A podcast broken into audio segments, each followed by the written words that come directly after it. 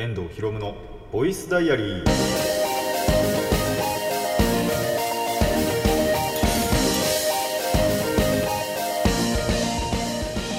ラジオの前の皆さんこんにちは。遠藤博夢のボイスダイアリー。パーソナリティの遠藤博夢です。タイトルを直訳すると声の日記僕の身の回りで起きたことを話したり時に何かしらの紹介をする雑談系の番組です。というわけで、えーとまあ、X の方ではね、えーと、ポストしてあるんですが、えー、1週間ちょっとお休みをしていまして、まあ、っていうのもまああのまなんとか詰めればできないことはなかったんですけど、まあ、そんなに無理することはなかったかなっていう感じであの、要はシフトが変わったんですね。あの月が変わって9月になって。でそれの影響でちょっとあの連勤になってしまいましてでそのまあ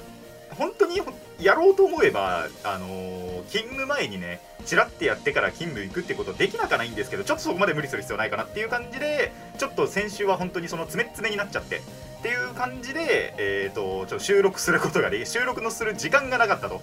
いうことでね、えーと、急に1週間お休みをいただきましたが1週間お休みをいただいたというよりはもう本当に急遽休まざるを得なくなったというかっていう感じで、えー、お休みをすいませんいただきました。これがね、あのー、前回分というか先週分というかそれのお休みの真相ではあります。でなんでなんですけど、あのー、これからもそういうその月のねシフトの変わるタイミングによっては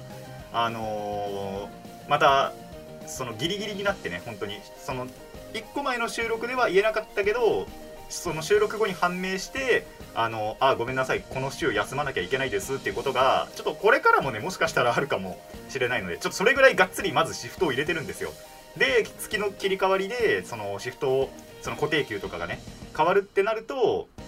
まあ今回のようにねあのー、急遽その週休まなきゃいけなくなるあの収録の時間がなくなるっていうことはちょっとありえますのでそれだけねちょっと最初に断っておこうかなと思います。まさかこうなるとは思いませんでした。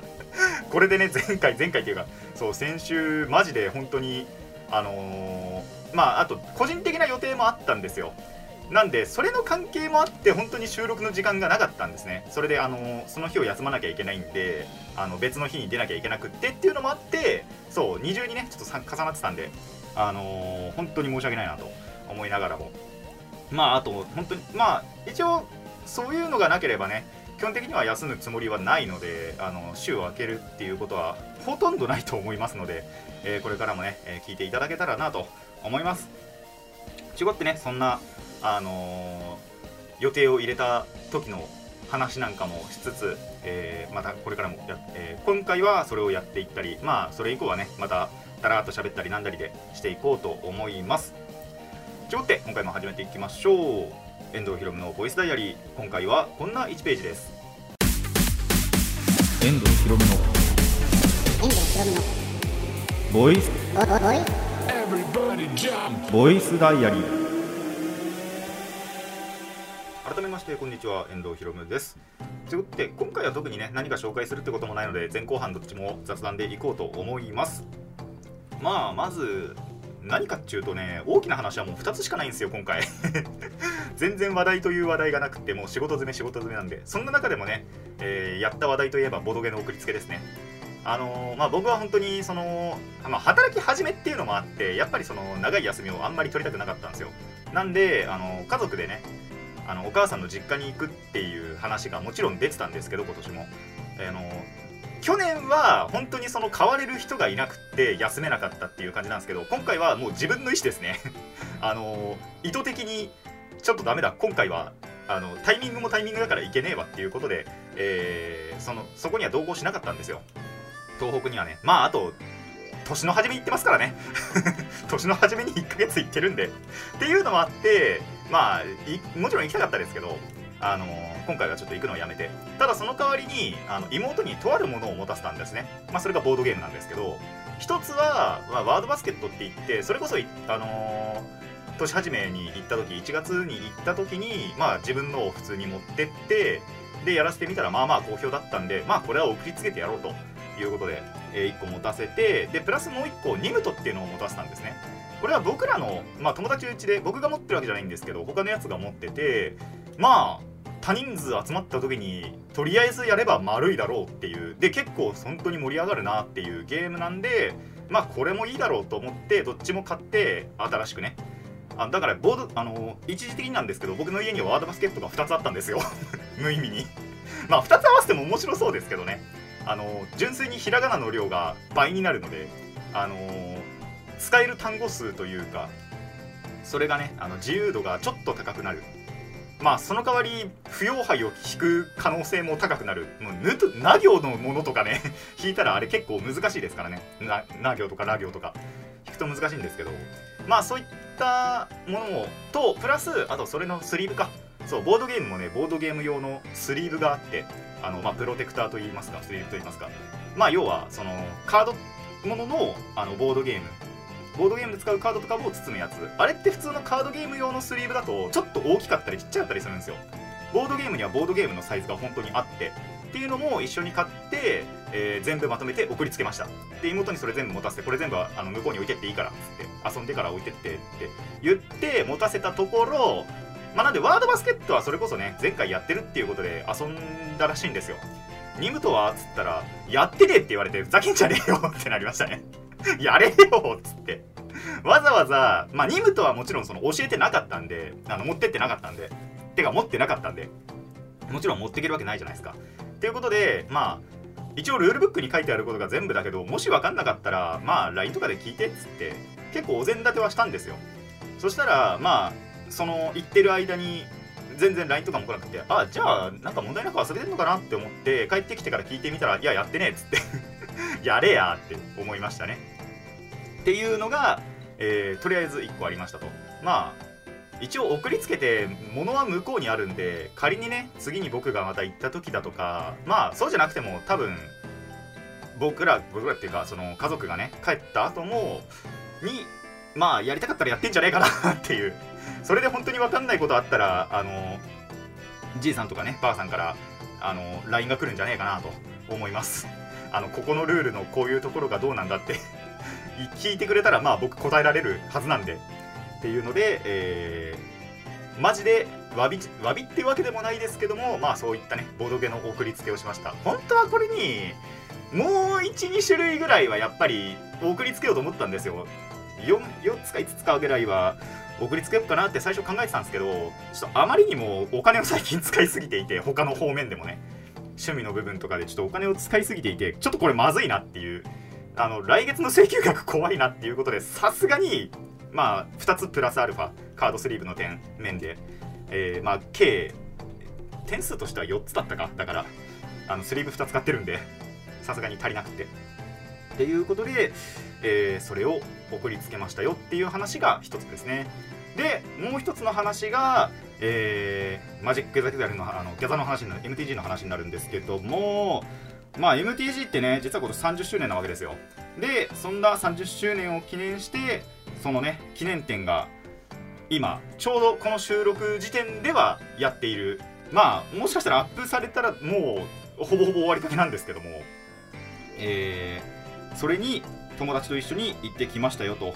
えー、っと何だったかな。あのねあれが難しいんですよなんだっけああ、これでいいか。えっ、ー、と、マジック30周年記念、30th アニバーサリーセレブレーション東京という、まあ、展示会ですね、言っても。えっ、ー、と、まあ、いろいろ展示があって、まあ、どんなのがあったかっていうと、あまず、えっ、ー、と、渋谷のですね、宮下パークで行われていて、そう、面白かったのがですね、あの結構その宮下パークそのものものあの外観とかあと内部とかにもそういった MTG 仕様のねものがいくつかありましてあのパッてそのビルの上の方上部の方を見ると MTG のカードの裏面が描かれていたりだとかあとエスカレーターのね手すりのところにその MTG のやっぱりカードが書かれていたりだとかあとマナシンボルですね。白青黒赤緑のマナシンボルが書かれていたりで重要なその展示なんですけども展示ではですねあの原画実際にそのカードに使われるイラストが使われる前の原画がいくつか貼られて提示されていたりあとカードもその収録弾のそのそのエキスパンション全部のカードが貼られてるわけじゃないんですけどあのそのエキスパンションでまあ主なちょっと強力なカードというか、まあ、目玉になるようなカードなんかがバーって展示されていたり。で面白かったのがその点カードを展示している上の部分っていうのかな？もうもちろんそのカードが同じカードがねバーって展示されてるんですけどそいつらが全部飛行を持っているクリーチャー飛んでいるクリーチャーだったりしてあすげえこだわりあると思って。そこ気づいたのはちょっと面白かったなと思いましたね。とかあとまあこの今の時点から見て次のエキスパンションまあこの収録の週末に発売されるんですけどエルドレインの森っていうのがまあ新しいエキスパンションとしてね発売されるんですがそのエルドレインの森の設定資料だったりとか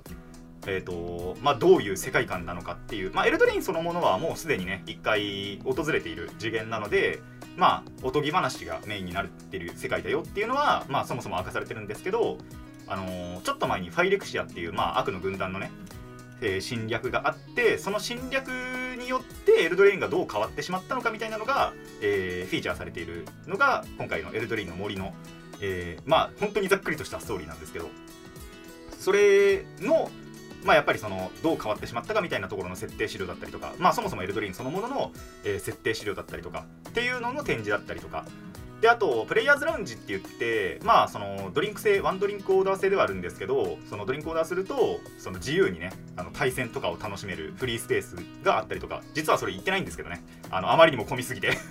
行けなかったんですけど。とかあと物販とかっていう感じで、えー、まあいろんなね本当に30周年を記念する、えー、展示があったわけですよ。で僕とその今回3人で行ったんですけどそのうちの僕ともう1人は25周年の方にも行ってるんですね。それ25周年は新宿でやってたんですけどまあ5年前の話ですよそれがもう。で、まあ、もう1人はね今回また違うメンバーその時とは違うメンバーで行っててまあなんならその友達の弟なんですけどそれは。っていうメンバーで行ってあのー、まあ本当に展示とかいろいろ見てたんですけどまあちょっと残念だなって思ったのがあのー、あれですね。あまりにも人が多すぎて あの人の人数と実際の展示のキャパがちょっと合ってなかったんですよ。あんまりねカードがねまじまじとは見れなかった。っていうぐらい人が多かった。それは盛況してるという点では成功なんですけど あまりにも展示室が狭すぎてその新宿の時はねもうちょっと広かったはずなんですけどね。なんで結構見れたんですけどそれが人が少なかったのかな。そんなことねはずなんだけど。っていう感じでちょっとねカードとかはまじまじ見れなかったんですけど。まあ、あの原画とかは見れたりしたりあと物販もね本当は買いたいものがもう一個あったなって思ったんですけどあとまあそれも整理券ですよね。あのあまりにも混むんでやっぱり1日目とかで結構すげえ混んでっていうことだったんで2日目とかからは確か整理券の、あの制度になってで僕ももちろんその物販でやっぱ欲しいなって思ったものはあったんで、えー、整理券ちゃんと取ってでその時間まで待って物販入って今日はですねそのうち買ったうちの T シャツの一つを着てきてるわけですよ。局長さんにさっき言及されたわけなんですけど。えっと僕が今着てるのはですねえー、まあとあるイラストレーターイラストレーターさんが描いたえー、ジャークを打ち砕くっていうカードのイラストがデカデカとあのプリントされている T シャツです。あのまあ今僕手元にですねそのプロモカードもなんなら持ってるわけなんですけどはいあのジャークを打ち砕くっていうまあこれ確かスタンで使えたかな。えーとまあ、効果としてはタフネス4以上のクリーチャーを破壊するかエンチャント破壊するっていう、まあ、何言ってるか分かんないと思うんですけど、まあ、結構シンプルなカードです。白っぽいカードだなっていう、白のカードなんですけど、それの、まあ、もともとはやっぱりその MTG のイラストって、そのイラストでその日本人が嫌う人が多いっていうぐらい、そのアメリカならではというか、あのちょっと生々しいっちゃ言っちゃあれですけども、あのリアル感のある感じの絵なんですが、灯争大戦かな多分。っていうエキスパンションが結構昔にあったんですよ。45年前かなそれも。それが45年前かな多分。っていう時に、えー、灯争大戦っていうパックがあってその辺りからその日本人のイラストレーターさんを使ってアニメ風のイラスト日本人が好みなようなアニメ風のイラストでそのカードを出そうっていう取り組みが始まってるんですね。でそれ以降そういう本当にもともとのもちろんイラストのカードもありで同名カードでイラストが違うかつ日本人が好みなようなそのアニメ版のイラストアニメ風なイラストっていうのを、えー、採用するエキスパンションが割と多くなったんですよ。で今回は、まあ、プロモカードっていうことで、まあ、実際にねエルドリンの森にもあのー、そういうアニメ風のねカードがあって僕も実はもう1枚持ってるんですけどえー、そんな中の一つ、まあ、今回プロモしかもこの記念展のために、えー、作られたえー、ジャークを打ち砕くの、えー、イラストが描かれたシャツをとりあえず今日は着てますと。で、もう一個はグレンハっていう、またこれもね、アニメイラスト版の、えー、T シャツを持ってて、それはあの職場に着てたわけなんですけどで、えっ、ー、と、そうこの「弱を打ち砕く」のイラストレーターさん誰かというと斎藤直樹先生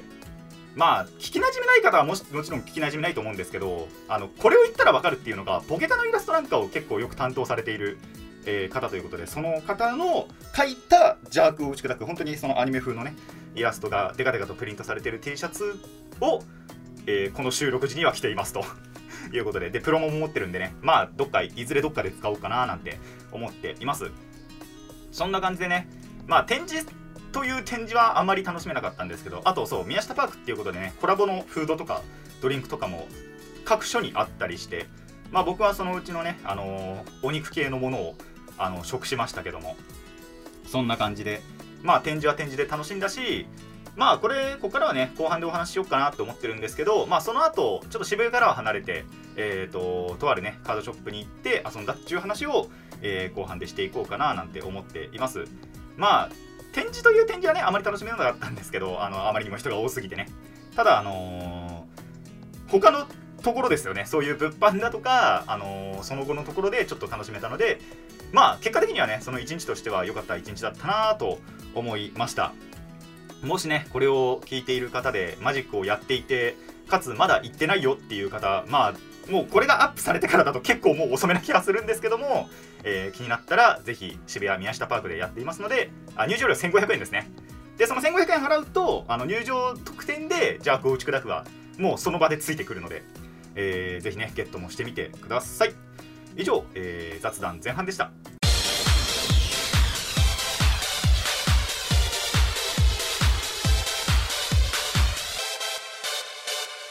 遠藤ひろむのボイスダイアリー、えー、後半はですねそんなマジック10行った後のお話をちらっとしようかなと思います、えー、まあ展示はね本当に展示をバーって見て物販バーって買ってで終わってでその後ね場所を移動しましてまあカードショップに行ったわけですよ。でそこでまあ3人いるしで全員そのマジックできるし3人で統率やろうっていうことでまあショップ大体ね買い物をしなきゃいけないんで買い物をしてからあのー、タクについてでちょうどタクマ余ってたんであよかったなっていうことでタクやり始めて。まあボコボコにされましたね。その日はねちょっとよろしくなかったですねあまり。なのとまああと一つはあの本当に急増品も急増品なお遊びで作ったようなデッキをやってったらまあできやりたいことはできたんですけどね。あの結果としてそれが別に勝ちにはつながらなかったんでまあ今度はね勝てるようにプレイできたらいいなーなんて思いますね。ただ統率ってね100枚もカードがある関係上まあ引きたいカードが引けないわけですよ。もちろん。っていう感じなんでまあ本当にその時の運次第というか引き次第というかっていうところがあるのでまあこれからねなんとかしていけたらななんて思ってはいますね。ななんとかできるわけないんですけど運なんで。っていうことで。で本当はその時にちょっとで一つデスゲームを開催したかったんですけどまあ一人が金足んねえってことでやめちゃって やれなかったんですよね。え僕が考えてたのはまあ統率やってあのー、なんだろう。なんて言えばいいんだろう。順位順って言えばいいのかな。えー、一番勝った人一番勝った人は一番高いパックを買うっていう デスゲームをねちょ開催しようかなと思ったんですけど一人があの金が足りねえということでやめましたね。っていうのがあったりであとそうですね。まあもちろん統率以外にもね1対1のやつもやったりしてただ1人がねじゃパイオニア持ってきてなかったんですよね。なんであの統率しか持ってきてなかったんでそこはあれだ残念だったんですけども。そいつともやりたかったなとも思いつつあの弟の方かな弟の方とねやりたかったなと思いつつまあ兄の方とはバリバリやってで兄の方は兄の方でその日あのそれが終わってからバチクソ落ち込んでましたね。あのー、まあ結構これはちょいちょい言ってきてることなんですけど結局カードゲームって勉強なんですよ。あのー効果を覚えなきゃまずルールを覚えなきゃいけないしでデッキ構築で頭使わなきゃいけないしまあ仮に大会とか出てるんだったら環境を読まなきゃいけないしで自分のカードの効果を覚えなきゃいけないし相手のカードの効果を覚えなきゃいけないしっていうことでねまあ頭使うわけですよ。でそのカード一つ一つの効果の処理だったりとかそこにルールの関与なんかも入ってくるとまあ頭パンクするわけですね。まあ僕はもう慣れたんですけど さすがに慣れたんですけどただその兄の方はですねあのー、まあ兄の方っていうか要は僕の友達なんですけどタメなんですけどそいつがあまりそこまで深くまだ沈み込んでないんですよね。まだね腰ぐらい。僕はもう頭の先まで行ってんですけど 僕はもう割と頭の先まで行ってんですけどそいつはまだ腰ぐらいまでしか行ってなくてやっぱりそのカードの効果とルールの関与がちょっと甘いところがある。っていう感じででなのに弟の方はですねちゃんと分かってるんですよね。なんでそれがやれやられてたらワンチャン僕全然負けてたなっていう試合がまああって。だけど僕勝ったんですよその試合。でその自分の対面してる間はまあ本当にギリギリだったなって思ったぐらいだったんですけど実際横で見られてたら結構その余裕で僕負けてたらしくって。っていうのがあってそのやっぱりための友達の方はそれに気づけなかったっていうことでまあバチクソ落ち込んでましたねっていうそういう話ですね。でまあアドバイスとしてはなんですけど本当にそれって経験でしかなくって僕は僕もそんなに経験してるわけじゃないんですけどそいつってやっぱりその動画とか対戦動画とかを見なかったりまあそもそもやっぱりそうでもなければあの、ルールルールブックとかを読んでるわけでもない熟読してるわけでもないっていう感じでやっぱりそういうところに気づけなかった。あとはカードもあそう。デッキそのものもなんか割とコピー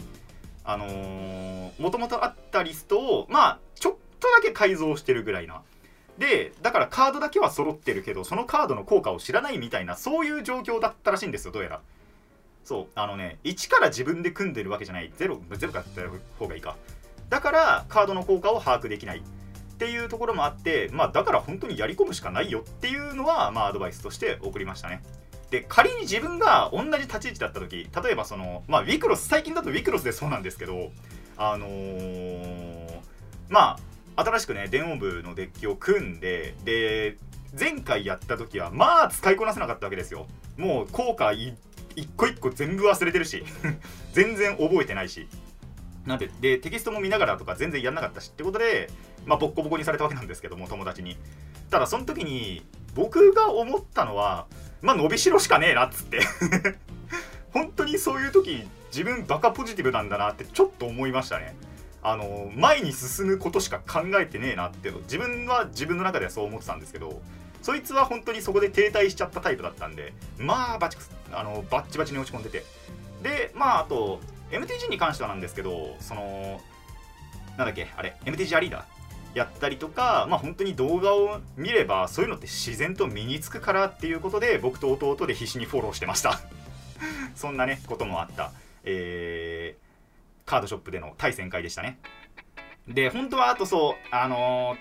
ー、ジャンプスタートっていうのもやりたかったんですけどそこ売ってなかったんですよねそのカードショップ。売ってなかったっていうかまあ多分売り切れてたんだだと思うんですけどちょうどなくってということでジャンプスタートもできなかったなと、まあ、ジャンプスタートっていうのはこれが一番初心者におすすめのね、あの、MTG の進め方なんですけど、えっと、そのジャンプスタートっていうパックを2つ買うとそれだけでデッキが組めてしまう。どっちもに20枚ずつ入ってるんでそれをガッチャンコするだけで40枚のデッキができて即席でえっ、ー、ともう対戦ができてしまう。まあなんで合計は4つ買わなきゃいけないです。1人2つなんで1人が2つ買うとそこで1人分のデッキができる。もう1人が2つ買うとそこでまたもう1人分のデッキができる。そこでガッチャンコするっていうガッチャンコっていうか対戦するっていうそういう画期的なセットなんですけどちょうどね売ってなくってなんでカード資産もそこまで増えなかったんですけどまあ普通のね構築戦楽しめましたしまあ統率もねあのー、これからもねやっていくと思うんですけどそれもまた久々にできてよかったなと。なかなかやっぱ多人数でやることがないんでね1対1でしかなかなかやんないんですよ統率者を。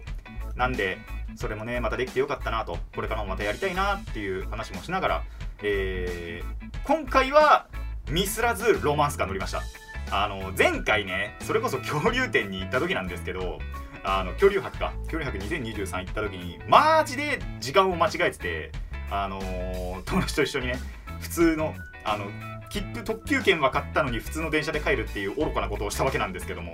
あれマジで気づかなくって。もうそれをがあったから、えー、今回はマジで確認に確認を重ねてちゃんと乗れましたと。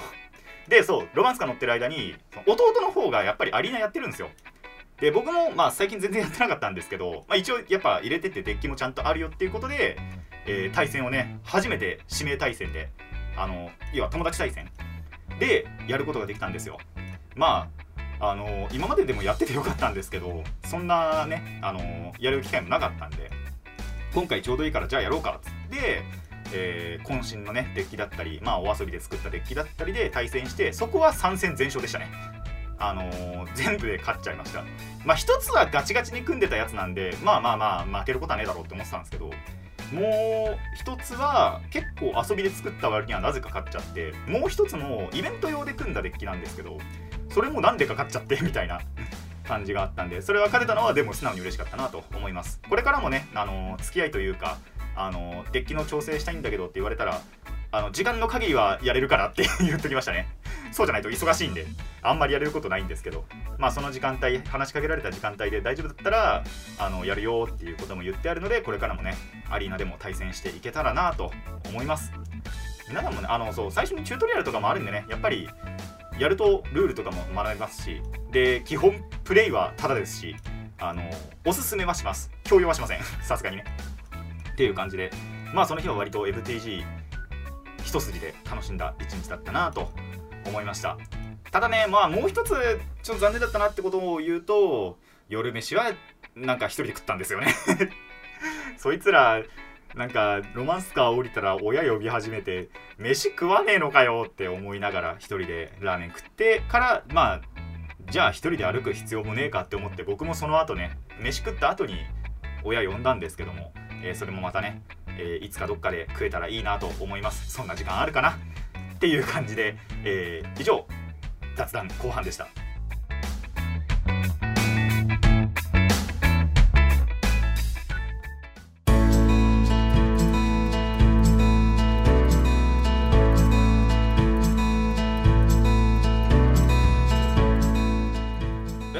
ボイスダイアリーそろそろお別れのお時間になってまいりました。この番組ではお便りを募集しています。ラジキャスネットのメール送信フォーム、えー、X そしてマシュマロまでお願いします。質問や感想トークのリクエストなど何でも OK です。たくさんのお便りお待ちしています。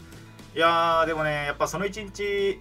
まあそう統率者のデッキが僕5個持ってるんですけど現状。その日2回しかやってなかったんでねちょっと他のデッキも試したかったなとか思いつつでパイオニアあパイオニアはそうか。どのみち1個2個しかないからあんまりなんですけど。そうそろそろねパイオニアのデッキもいくつか崩してちょっと1個洗練したのをまた作りたいななんても思ったりしつつ。そうちょっとねマンネリ気味というか停滞気味なんですよね実は。まあやることが少ないからっていうのもあるんですけど最近あのね仕事も仕事詰め仕事詰めっていうのもあって。なんであんまりねやれてなかったんですけどやっぱね一回やり始めるとちょっと熱再燃しそうだなって思っているので。でプラスね、あのー、他のカードゲームもしてるわけですよ僕は。あのー、それこそ前回紹介したまあ偉人伝別にそんなにガチガチにやってるわけじゃないんですけどウィクロスとかねまあ遊戯王もそんなやってないか。そうウィクロスはそれこそ今電音部でねデッキのあれこれいじくったりして熱はあるのでまあなんならこの収録の後にねそのウィクロスできるやつと遊ぼうとしてるので、えー、それなんかはねまだ答えをあの探していこうかなと思ってる最中です。であの答えはほぼほぼできててあとはこだわりを捨てるかどうかなんですよウィクロスって。あの強いデッキを作ろうと思えばこだわり抜けば多分強いデッキ作れるんです。ただまあこだわりてえよなっていうところであのバカみてえなデッキ構築をしてるわけなんで。でデッキのねあのプレイ難度というかあのー、なんて言えばいいのかな。構築難度は構築難度もまあまあ高い。構築難度も高いしそのプレイ難度もちょっと高い感じのちょっとデッキにしちゃってるんで。まあこそのこだわりはでも捨てたくないなって現状思ってるんでそのままねあのー、まあ負けてもいいからこのこだわり捨てずにいこうかなとは思っていますっていう感じでねあのー、ウィクロフも MTG もまあたまには遊戯王も楽しんでいけたらなと思っていますのでまあ皆さんも何か興味あったらねいろいろやってみてください。さて今回はここまでといたしましょう。遠藤ひろむのボイスダイアリー。ここまでのお相手は遠藤ひろむでした。次のページもお楽しみに。